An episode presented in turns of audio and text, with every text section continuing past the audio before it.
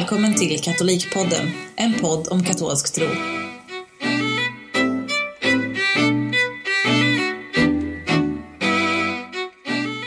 Hej och välkommen till dagens avsnitt av Katolikpodden. Idag sitter jag och Paula här i Paulas och Patriks säng hemma hos dem. Vi har precis käkat massa pannkakor. Vi har kastat ut männen med barnen och eh, ja, idag ska vi snacka bikt. Yep. Hur är läget Paula? Matkoma. Matkoma? Ja, det är bra. Vi ska se om du kan hålla dig vaken. Jag ska försöka. Det blir så tråkigt så du somnar. Nej. Eh, vi ska snacka bikt idag i alla fall. Vi tänkte vi fortsätter med sakramenten helt enkelt i någon form av eh, logisk ordning. Förra gången pratade vi om dopet. Och nästa då sak som händer i livet kan man säga sakramentmässigt om allting går som normalt så det är ju liksom första kommunion. Mm. Men innan vi går till första kommunion så måste vi bikta oss. Yep. Eh, så vi börjar med bikten helt enkelt.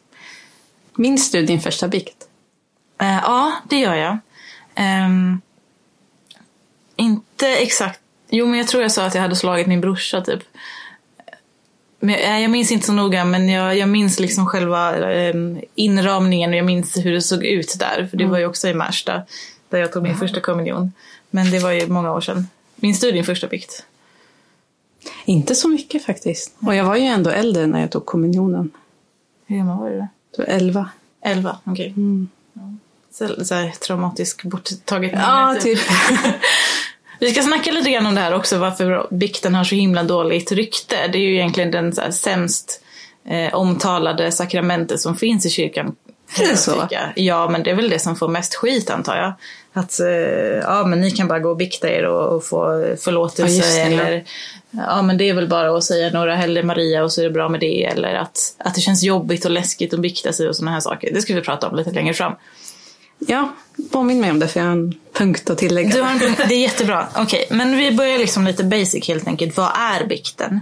Ehm, det kallas ju också för um, försoningens sakrament. Det är ju precis så som det låter att Eh, i våra synder har vi brutit någonting med kyrkan och Gud. Vi har gjort en skada mot oss själva eller våra medmänniskor på ett sätt som, som Gud inte menade. Eh, och eh, genom bikten så har vi då en möjlighet att, att laga det här som vi har skadat och att hela och att, att försonas, att bli sams igen så att säga, att, att väckas på nytt i, i liksom en ny chans kan man säga. Eh, man brukar pr- prata om eh, bikten som helande sakrament och att Jesus på något sätt är läkaren som kommer att hela våra sår som har uppkommit genom synden. Mm. Eh, så det är en chans för oss att, att väckas på nytt hur många gånger som helst egentligen. Ja. Man brukar ju också tala om att om bikten behövs för att när man syndar så synd är ju att missa vägen eller att ta fel väg. Mm. Och genom bikten så kommer man tillbaka till den sanna vägen Också. som leder till Gud. Ja, bra metafor också. Jättebra. Ehm, ja, precis. Bikten behövs ju av många olika anledningar, men framförallt just för att just för att vi syndar. Men det är också en fantastisk nåd som eh, kyrkan ger oss och Gud ger oss. Att möjligheten att bli förlåtna eh, på ett så konkret sätt. Mm. Ehm, att, att vi har den chansen att faktiskt få, få sona våra synder och bli nya rena människor igen, så att säga. Ja. Men det finns ju de som säger, ja, men varför behöver du gå till eh, någon och bikta dina synder för den personen? Varför kan du inte bara tala direkt till Gud? Ja, alltså det finns väl flera aspekter av den frågan och eh, för det första så är det ju också det här som vi pratade om i förra avsnittet att sakramentet är ju en eh, synlig bild eller synlig, en, en påtaglig verklighet av den här osynliga verkligheten som finns. Alltså att för om jag talar bara med Gud i mitt huvud och, liksom, och ber, då, då stannar det hos mig, så att säga. Ehm, och när jag får sätta ord på mina synder, när jag får rannsaka mitt samvete med förberedelseböner och så vidare och, och biktspeglar så dels så måste jag verkligen titta ärligt, vad har jag gjort, vad har hänt, vad, varför och så vidare. Och sen så sätter jag ord på det, att min röst gör att jag tar ansvar för det. Ehm, Min röst gör att min, mitt ansvar och min synd blir verklig i rummet så att säga. Att man, man tar ansvar mer och att en annan människa sitter och hör dig. Ja. Det är liksom rent mänskligt så. Eh, och sen så har vi ju det som du läste eh, alldeles nyss om, eh, Jesus. ja, om Jesus. He's the guy. Nej men när, när Jesus instiftade, ehm, Försoningens sakrament. precis, att eh, Ja, han helade en förlamad man. Eh, Det står om det i Markus evangeliet kapitel 2, vers 5. Ehm, eh, Och då när han förlåter den här mannen hans synder så eh, säger översteprästerna hur kan du förlåta synd? Det är enbart Gud som kan göra det och så vidare. Ehm, Och just det här stycket visar ju på Jesu gudomlighet, att han hade makten att förlåta synder. Och inte ens översteprästerna kunde ju göra det då. Ehm, och sen så går han vidare och säger, ja men vad är enklare att säga till en person att jag förlåter dina synder och så här. Ehm, och vidare så gav han den makten till eh, apostlarna sen. ehm, när han uppstod från de döda. Ehm, och sa till dem att eh, om ni binder någon vid hans synd så är han bunden. Om ni uh, frigör någon hans synd, nu minns jag inte ordagrant men. Nej, men om, om du löser någon från Ja. hans synd så är han också fri i himlen. Eller så här, Ja. att, makten, att den makten som finns på jorden också finns i himlen. Och Mm. apostlarna i förlängningen blir ju alla präster därför att apostlarna var ju de första prästerna. Ja. Så att, på det sättet. Ehm, och också kan jag tänka mig att man behöver bikta sig för en faktisk människa därför att den här prästen kan ju ge dig råd och den kan ge dig ehm, stöd och hjälpa dig att komma vidare i din ehm, omvändelse eller vad man ska säga. Så att jag tror att, eh, att det inte räcker riktigt att man att bara tala direkt till Gud. Det är klart man ska göra det och be om förlåtelse för sina synder dagligen men, men eh, Sen tänker jag också från ett psykologiskt aspekt att vi människor har en tendens att förklara vårt beteende. Eh, låt säga att, jag vet inte vad man ska ta till för exempel. Eh, om en Patrik får byta alla bajsblöjor. Men det kanske är lättare från min sida. Nu säger jag inte att han gör det, men det har hänt. Eh, Men jag skulle kunna förklara det för mig själv med ja men jag vaknade så tidigt eller jag var uppe hela natten bla bla bla bla, bla och komma med massa ursäkter och det gör vi alla som förklarar vårt beteende. Men hade någon annan gjort det så säger vi ja men de är ju lata eller de är si och så. så. ja, ja, ja, du menar så. Och problemet med att man endast ska ta upp sina synder med sig själv det är att man kommer komma med bortförklaringar till sina synder. Och egentligen aldrig möta dem helt och hållet, vilket man gör i bikten. Mm. Det är ju också ett sätt att, att liksom vänja sig vid synden och vänja sitt samvete, eller tysta sitt samvete kan man säga. Därför att ehm, hela tiden om du, om du inte tar ansvar för din synd, om du förklarar bort den och, och försöker säga men det var inte så farligt eller, eller man, man försöker få sig att, att, inte, att man inte ska skämmas för det man har gjort eller inte känna ånger, då, liksom, då dämpar man ju hela tiden de här eh, liksom vettiga känslorna egentligen. Sam, alltså samvetskval och ånger och en skam är ju också på ett sätt vettigt också för att vårt samvete får oss att rannsaka oss själva och se vad, som har, vad som är sant och riktigt och får oss att vända oss om. Ehm, och jag, för min egen del i alla fall så är just själva den här äh, den, den faktiska bikten är ett jättebra sätt för mig att bara väcka mitt samvete mera. Att ju oftare jag biktar mig desto mer känner jag mig i linje med vad Gud vill. För att mitt samvete är vaknare. Mm. Och det tror jag är jätteviktigt. Ja. Ehm, men vi kan eh, gå tillbaka lite grann till det här, hur går en bikt till helt enkelt? Vad, liksom, vad är själva ordningen så att säga? Um, och det börjar ju på något sätt med att man eh, har syndat, eller ja, att man existerar som människa i stort sett därför att vi alla är syndare. Ehm, men vi bestämmer oss för att gå till bikt. Vi eh, bör börja med någon form av um, rannsakan med en biktspegel eller någonting i den stilen. Ehm, man går igenom liksom, för att liksom komma ihåg vad man har gjort för någonting. Ja, så- egentligen skulle man kunna säga att man börjar med bön. Jag tänkte ju komma... Ja, man kan ta den före eller efter biktspegeln som man vill kanske. Ja, jag brukar börja med bönen. Ja. För att kunna vara sann under, Ah, under själva biktspegeln. Annars är jag så här, nej, nej, jag har inte gjort det här. Nej men okej, så bön och eh, samvetsrannsakan i alla fall eh, bör, bör ju gå före man kliver in i biktstolen. Eh, och sen så eh, kommer man in och biktar sig. Och eh, enligt en viss ordning, som man börjar med att berätta när den senaste bikt var.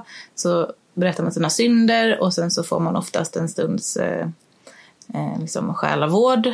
Och prästen pratar lite grann om det man har sagt och sen så på slutet så får man ju förlåtelsen förhoppningsvis då. Och en botgöring. Mm. Och sen efteråt så går man därifrån, gör sin botgöring och sen är man good to go. Måste man eh, ha hunnit med boten innan man kan ta emot kommunionen? Helst va? Patrik sa ja. Eller nej, han sa nej. Han sa... Man måste inte ha hunnit med. Nej. Men det beror väl lite grann på var man befinner sig i tid också. Kan jag tänka sig. Ja, om man det är efter innan sig. mässan. Ja. Mm. Men helst, Ja. tänker jag mig. Eh, för det är också en del av, av eh, själva bikten. Men Och där är det någonting som många inte vet att det finns, eller att man, ska, man får någon slags bot. Ehm, för jag har protestantiska vänner som inte kände till det där. Bara, va? Alltså man, de hade fått för sig att ja, men du går till prästen och han förlåter dig. Inte att det är Gud som förlåter dig utan det är prästen som förlåter dig.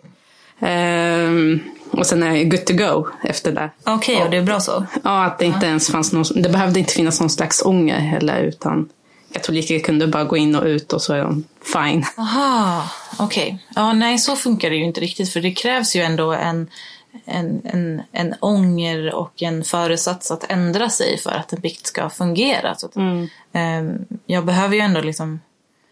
Om jag går in i biktstolen och säger ja, ah, men jag har, eh, jag har stulit material från mitt jobb eller något.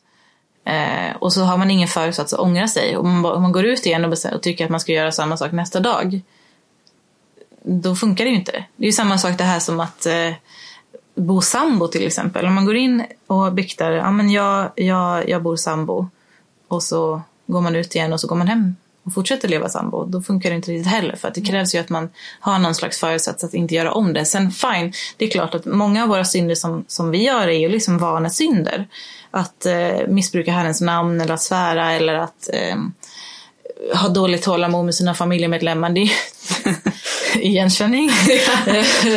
det är ju sånt som liksom vi gör för att vi, vi, vi det är bara vana liksom. Sånt som man får jobba med hela tiden och det är ju inte men vi vill ju bli bättre. Vi vill ju sluta bråka med, med våra eh, makar och liksom sådana saker. Så det är ju, man får tänka på liksom intentionen med sin bikt också. Ehm, Det är egentligen att växa som person också, tänker jag. Eh, vilket är svårt att göra på egen hand om man inte får den här andliga biten tillsammans med sin biktfader. Precis. Ehm, hur ofta behöver vi bikta oss då? Där kyrkan säger att det är minst en gång per år och helst under påsken. Eh, men det är ju minimum. Ja, precis. Jag vet de som brukar göra det varannan vecka. Ja. Till exempel, jag är inte påven, han gör det varje vecka. kanske? Jag har för Det mig låter det. väl rimligt. Ja. Eh, men eh, ja, precis. Det är ju det att minimum en gång per år. Och så liksom gärna i samband med påsken. Men, men grejen är väl också att ju oftare man gör det desto mer vaken är man om sig själv, hur man beter sig. Och, och dessutom är det ju lättare att komma ihåg sina synder om man inte, om man inte låter det gå för lång tid mellan faktisk synd och bikt. Det finns ju de som varje dag i slutet av dagen så går de igenom vad de, hur dagen har varit och en så kort reflektion. Men också vilka synder de eventuellt har begått och vilka goda gärningar de också har gjort. Eh, mest för att kunna bli bättre som person. Att inte göra om dessa synder dagen därpå. Ehm, så det kan ju vara någonting att testa själv. Jag har inte gjort det, men jag har tänkt på det. Mm, det är väl en jättebra sak att skicka med till våra lyssnare. Att en daglig reflektion. Eh, sen så är det ju så att i mässan också så har vi ju eh, en, en bit syndabekännelse eh, som, som tar bort liksom smågrejerna, smågruset typ. Eller kan man säga så? Ja, nej, jag kommer att tänka nu när jag har gått till ortodoxa kyrkan på mässa. Eh, där har de allmän bikt. Ehm, och då är det under, alltså hela församlingen tillsammans biktar sig, men ingen säger någonting utan prästen säger nu tänk på era synder och så tänker de på sina synder och sen så kort därpå säger han ja, nu är ni förlåtna. Okej. Ja, anled anledningen till detta, det har inte alltid sett ut så. Eh, Det var som i katolska innan. Eh, Men det är för att de är för få de hinner inte. Det var den förklaringen jag fick. Eh, Så de hinner inte träffa alla en och en. Så de tänker att det är mer barmhärtigt att de kör någon slags allmän bikt. Okej. eh, Så att folk ändå får förlåtelse. Ja. Problemet som har skett är att nu är inte de vana att gå till eh, bikt. Utan alla har vant sig. Att det räcker med att gå till mässan och så får ni förlåtelse för alla synder. Just det. Ja, nej men man kan tänka sig att liksom, bikten som vi går till det är väl en slags storstädning av själen kan man säga. Men, men eh, de här eh, syndabekännelsen i mässan är väl liksom en, en fin, eh, det är liksom få bort det gruset som vi inte har fått undan när vi har storstädat. Brukar jag tänka. Att eh, har du begått en stor synd så ska du gå och bikta dig. Men det är inte panik om du har liksom små, små grejer att gå till mässan, antar jag. Mm. Ja, vad händer ifall du skulle ta kommunionen men har till exempel någon dödssynd på samvetet? Eh, ja, det ska man ju inte göra. Varför inte? Därför att man vill ju gärna att så här, ens själ ska vara ren när man ska ta emot Herren, eller hur? Ehm, Skriver inte Paulus att man drar någon dom över sig också? ja, det vet jag ingenting om. Men Jag det det. låter likt Paulus. Om det finns någon, eh, eller jag har hört att man brukar säga att man korsfäster Jesus med de synderna, eller det var någonting sånt. Eh, och sen så hänvisar man oftast till Paulus att ja, men, den som tar emot kommunionen eh, med synder på samvetet eh, drar en dom över sig själv. Ja. Ja. Det är inte bra i alla fall. Nej. kan, vi, kan vi lugnt säga. Och sen så är det ju bäst att bara gå och vikta sig så fort man bara kan om man skulle ha gjort en synd. Sen så är det ju också det här med att ehm, att vikta sig, det handlar ju också om en slags beredskap inför döden, brukar jag tänka. Eh, Att eh, man vill ju ändå liksom vara ganska nybiktad när man dör. Ja. Det är kul också för att om du är på väg till att bikta dig men skulle säga, låt säga, du blir påkörd. Ja. Då räknas det som att du har biktat dig. Ja, men det är väl samma sak med det här eh, med vissa former av eh, dop som man har intention av. Vi pratade om det i förra avsnittet också. Att om du är i intention att döpa dig men blir påkörd på vägen typ så gills det i alla fall ungefär. Eh, men det, är liksom, det handlar ju om kyrkans barmhärtighet. Ehm, men till exempel i jag och Alex, vi brukar ju göra som så att när vi står inför väldigt långa resor eller när vi ehm, till exempel in, inför att jag vet att nu kommer en förlossning snart. Eller att eh, det är en stor operation på gång. Eller att man... Eh, eh, ja, någonting sånt. Då biktar man sig. Därför att det kan hända saker. Nu, nu finns det risk att mitt liv tar slut. Och då vill jag vara nybiktad. Eh, så gott det går. Samma sak. Eh, alltså man vill ju gärna att de som är döende biktar sig. Ja, min moster gick bort för några månader sedan och på begravningen så eh, var en konversation mellan hennes son, äldste son och min mormor. Och mormor var helt så förstörd över att hon, hon miste sin dotter. Men sonen var inte eh, så, alltså han var inte ledsen på samma sätt utan det fanns en glädje hos honom. Och han försökte trösta mormor med att säga att men hon hann bikta sig innan hon gick bort. Och det är som välsignelse, du ska inte vara ledsen, du ska vara glad att hon är hos Gud. Ja, just det. Och jag tänkte, ja, det så fint. Alltså, Mycket fint. Ja, Ja, det var väldigt fint. Verkligen. Och sen så får vi tänka på att vi... Det blir ju förmodligen tid i skärselden för de flesta av oss i alla fall. Men ehm, det är nog bättre att dö med så få grejer på sitt samvete som det går. Tänker jag i alla fall. Ehm, men vi ska gå lite grann till det här också. Varför bikten har så himla dåligt rykte. Det fanns en studie. Eh, Det här var länge sedan när jag var student och hade massa tid över och gick in och läste massa katolska artiklar och så. Eller studier. eh, Gjorda på katoliker. Men man jämförde Brasilien och Indien. Och i Brasilien så är det ganska hög kriminalitet. Okej. Ehm, och där menade man att det har att göra med den, eh, någon slags katolsk tänk om att just det här att du får syndernas förlåtelse, det är aldrig kört. Okej. Ehm, och många tänker ju, jag har ju träffat på många katoliker som säger ja men jag hinner bikta mig sen. Eller, ja, men de har ju helt missuppfattat bikten. Vilket många katoliker har ty tyvärr. Ja. Um, sen så, när man tittar på Indien så tänkte man på karma.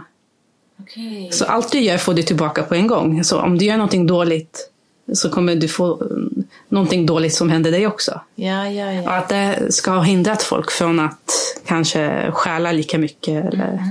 gå med i maffian. Ja, just det. Ja, precis. Det är ju ett sätt att uh, tänka snett kring bikten mm. ändå. För det är väl det här att man, man har ju liksom dels i, eh, vad ska man säga, i filmer och i media på andra sätt så har man ju liksom just, just som du säger, man har tänkt bikten som en, man har framställt bikten som ett sätt att bara liksom komma undan lite grann. Att ja, men det är ju bara att gå och bekänna sina synder och så får man några Hellig Maria och sen så är det bra så mm. ungefär. Men, men vi vet ju att bikten inte funkar på det sättet och att framförallt så funkar inte ånger på det sättet. Um, man får tänka på att det finns mycket djupare aspekter än så. Ehm, men jag tänker också att bikten har dåligt liksom, rykte eller man får en jobbig känsla kring bikten just för det är så jädra jobbigt att berätta sina synder. Mm. Eller hur? Det är ju det dummaste och dåligaste vi har i oss själva som vi ska gräva fram och stoppa fram i ljuset. Här är, här är allt mitt smuts, mitt skräp, mitt, min skit som jag går runt och drar mm. på. Och det ska jag berätta för någon som ska sitta och lyssna och någon som jag kanske känner.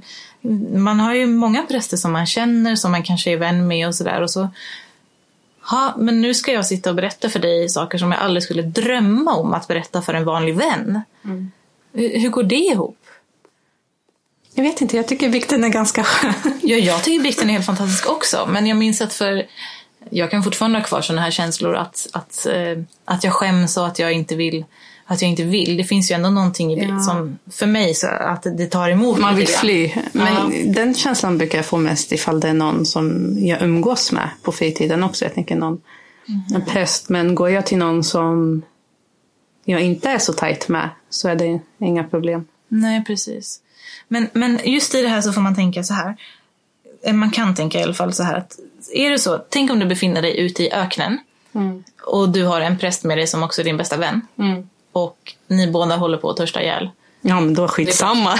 Bikta mig. Go for it. Nej men man får, um, det är också som så att när prästen sitter och hör din bikt så är han inte sig själv som människa mm. egentligen. Utan han existerar istället för Kristus. Jag brukar tänka när det känns svårt att jag brukar tänka att jag pratar med Jesus här. Jag sitter och viskar i Jesus öra. Mm. Och Jesus har redan sett rakt igenom mig allting. Så att nu handlar det bara om att jag behöver erkänna för Jesus vem jag är. På riktigt. Och den här pressen, han har ju inte tillåtelse att låtsas om att jag ens har varit och biktat mig hos honom. Så det ska ju bara försvinna bort efteråt, egentligen. Jag tror det där har också lite med ålder. När man är ung så tänker man mycket på hur andra ser på en. Mm. Och det försvinner lite med tiden, tycker jag. Ja. Jag bryr mig inte lika mycket idag om hur andra ser på mig som jag gjorde innan. Nej, det håller jag med om. Det, det var samma sak för mig. När jag var yngre tyckte jag det var jättejobbigt att bikta mig och kunde mm. ha jätteångest inför det.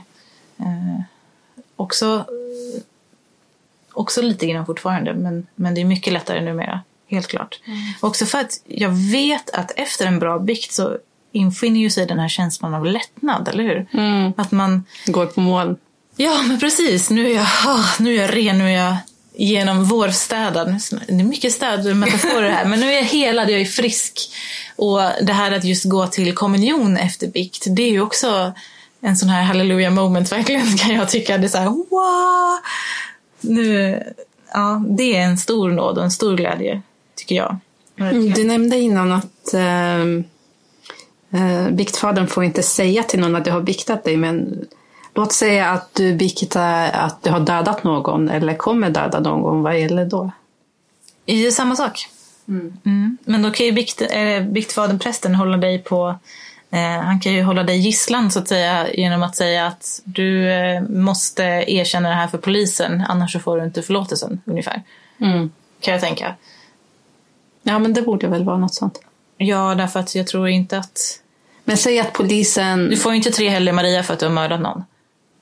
Eh, säg att polisen skulle ta den här prästen och bara...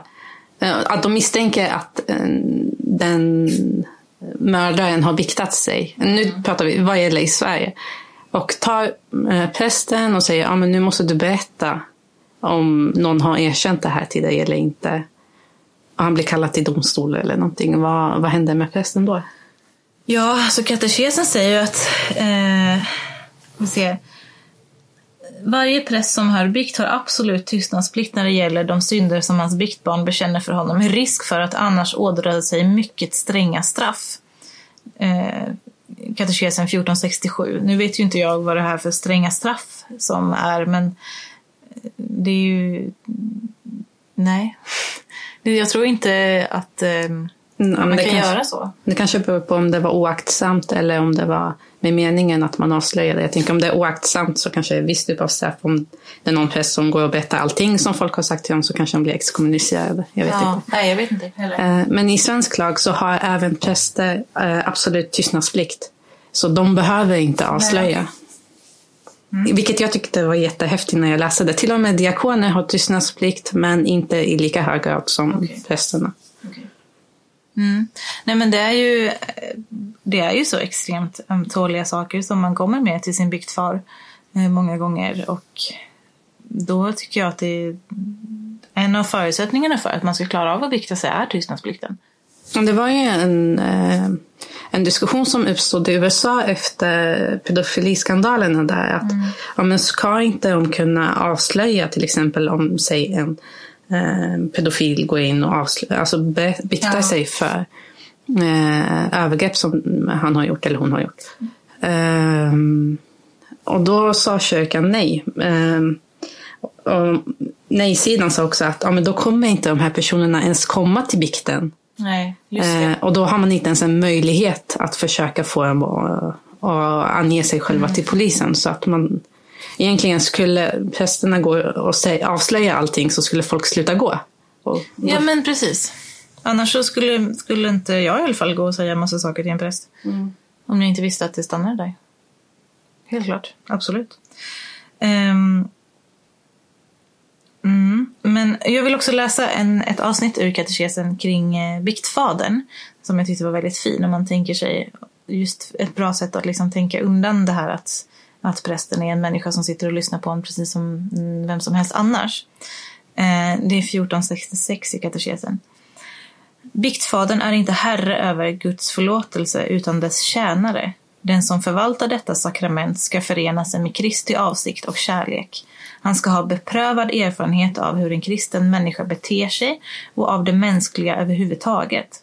Han ska visa respekt och ömhet för den människa som har fallit. Han ska älska sanningen, vara trogen mot kyrkans läroämbete och tålmodigt leda den som vill bikta fram till läkedom och full mognad. Han ska be och göra bot för honom och anförtro honom åt Herrens barmhärtighet. Det tycker jag är jättefint. Det, är, det känns tryggt, ja. tycker jag. Ehm, att eh, det här är... Jag biktar mig inte för någon som sitter och dömer mig. Utan jag biktar mig för någon som, som kommer be för mig. Ja. Ehm, så. Men jag tänkte att vi skulle avsluta i alla fall med ett par liksom, tips och tricks angående bikten. Mm. Låter spännande. Mycket spännande. Jag kommer inte, det blir inte så här jätteomfattande men det är väldigt svårt med biktetiketten för man Folk berättar inte om sina bikter oftast och man får inte höra vad som händer så mycket så man går ju in där och bara, eh. Jag brukar alltid fråga folk, jag "Ja, vänt, eller inte så men typ, ja, men vad är det värsta, du, eller vad är det värsta boten du har fått? Aha, Och okej, ja. Jag tycker sånt är kul. Det är kul. Eh, och det är också lite så här spännande att jämföra och sånt där. Men, eh, men jag tänker, typ, går du och biktar dig på långfredagen Mm. och det är 30 personer i kö bakom dig. Uh, Säg inte säg inte. Säg inte "Öh". Nej men se till att du har tänkt igenom det du ska säga så att du får en bra bikt. Bra Ja. effektiv bikt. det, är, ja, det är ju bra tillfälle för man har så mycket tid att tänka på sina synder när man står i kö. Mm. Men också du som är inne i biktstolen. Ah, du tänker så. Mm. Så att man inte tar för lång tid där inne. Exakt. Men inte så här att hoppa över varannan synd för att vara mer effektiv utan bara Påminna om min syster. Nu, Förlåt att jag avslöjar dig här. Men hon gick in en gång och biktade sig. Eh, och hon brukade skriva ner alla sina, eh, hon kanske gör det fortfarande, men hon brukade skriva ner alla sina synder i en bok. Eh, och då hade hon gått in och det här var i en församling där man har en sån här biktskåp. Viktbås. Ah, ah, Men det som en liten så skollåda typ. Som ja, man, ah, alltså alla gick in och viskade för att det inte skulle höras ut Okej. i församlingen. Men verkligen så klassisk Gudfadern-film typ. ja, ja, men det var precis en så jättegammal. Eh, och hon gick in och, typ- och det var jättelång kö, det var under påsken. Och det var fullt i kyrkan, så här, folk som väntade på att vikta sig och bad och allt möjligt. Och där inne så hon ville inte att prästen av någon anledning skulle veta att hon hade skrivit ner sina synder. Eh, hon försökte vända blad ganska så här, tyst. Okej. Och då frågade han henne, han bara, är du färdig? Hon bara, nej, jag har jättemycket kvar. och han börjar asgarva och så hör man hela kyrkan nej. fylls av att han skrattar. Och jag bara, vad är han viktar där inne? Ja, pinsamt. ja, så det var kul. Ja, vad roligt. Ja, men hon var en sån som tog väldigt lång tid. Ja, men det, det kan man... Gjorde det ordentligt. Alltså hellre bikta dig än inte, säger jag alla dagar i veckan. Men en annan, en annan tips som, som, som jag har är faktiskt att skriva ner sina synder. För att man, annars glömmer man dem. Man sitter och gör sin samvetsrannsakan och så är man jättenoga. Och, men man kan inte räkna med att man kommer ihåg dem. Speciellt inte om man har en sån här total amningshjärna som jag har. Det finns en app, eller jag, det fanns en app som jag brukade använda. Den finns väl fortfarande. Men typ, den har en eh, viktspegel och sen så bockar du bara för. ja, det är jättepraktiskt. Du bockar för de synder Ja, du den här har jag gjort, den här har jag gjort. Ja, men jag, jag gick in med mobilen en gång. Jag bara, är det okej att jag har mobilen? För jag har alla typ, synder nedtecknade i den. Och de bara, ja, ja. Och så satt jag och bara så här, kollade, kollade in. Så, för jag vill inte missa någonting. Ja, men det är bra. Det är bra. Man kan göra på olika sätt. Eh, ett tag så skrev jag ner på ett papper som jag sen gick och rev sönder i små bitar. Just för att den här symboliska handlingen att nu är mina synder borta och nu ska pappret sluta existera. Det är också skönt. Ja. Eh, för man vill ju inte lämna sin lista med synder liggande och skräpande någonstans så att någon kan läsa den. Liksom, utan man kanske går Fast ska man inte vara mer öppen med, nu är det lite så här off topic, men ska man inte kunna vara öppen med sina synder och sitt försök att bli bättre? För att jag tror då kommer många känna igen sig och också få någon slags inspiration till att också bli bättre vad gäller just sådana synder. Ja, alltså absolut. Det är klart att man ska behöva, man, man ska liksom dela med sig och ha någon slags resa tillsammans. Men jag tänker att just det här att man, nu är mina synder förlåtna. Ja, den symboliska Och nu, ska, nu slänger jag det här eller något sånt. Eh, Men, men framförallt så handlar det om att jag glömmer annars. Mm. Helt klart. Ehm, sen också det här med förberedelsen. Att man, man tar sig tid och förbereder sig ordentligt. För att en bra bikt är oerhört skönt. Det är väldigt bra att få till en bra bikt. Ehm, sen vill jag också tipsa om lite biktspeglar. Ehm, man kan gå in på Confessiones-bloggen. Det finns en biktspegel. Ja, just det. Ja. Du har glömt bort det. Du, du, du som så här har bloggen. Bara, Jag "Ja, just skyller det." på söndags... Nej, men ja, det är Katolikas eh, viktspegel tror jag. Eller från någon bok som Katolika har gett ut. Precis, jag tror att samma finns i JP2-sångboken. finns en biktspegel också. Jag tror att det är samma. Eh, Och i någon pilgrimshandbok också från någon världsungdomsdag. Sen så finns det också en jätteutförlig eh, biktspegel i Oremus också. Eh, Och det finns lite här och där man kan googla och så här. Men det är bra att se till att det kommer från en så här bra katolsk källa. Så att man ändå får med sig alla, alla grejer. Ehm, ja, jag tror att vi har eh, bränt igenom ganska mycket biktgrejer som vi har velat säga. Sen så har vi ehm, det var länge sedan nu som vi lottade ut en bok sist. Väldigt länge sedan. Men nu ska vi i alla fall göra det igen. Så ni som har orkat er igenom det här avsnittet, ni har en chans att vinna boken som heter Herre förbarma dig, biktens helande kraft av Scott Hahn. Den är helt fantastisk. Speciellt ifall man är osäker på bikten. Och varför den finns och eh, hur det funkar och så. Mm. Det är katolika som har givit ut den. Eh, och vi har bestämt oss så här att eh, vill du vara med och tävla om den här boken så ska du skriva till oss i någon av våra eh, kanaler. Antingen på Instagram eller på Facebook eller på mejlen. Eh, vi heter Katolikpodden överallt.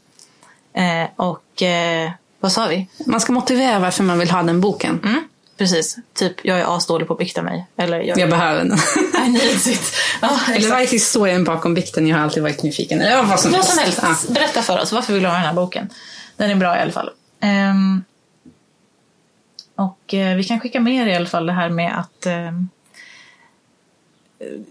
Tänk på bikten, det är en bra sak. Det, det är bra att bikta sig ofta, man mår bättre av det. Och eh, förlåtelsen är, eh, den är fin, den är bra. Awesome. It's awesome. Bra, tack för idag. Tack för att ni lyssnade. Hej då! Ciao, ciao. Du har lyssnat på Katolikpodden. Du kan nå oss på katolikpodden gmail.com.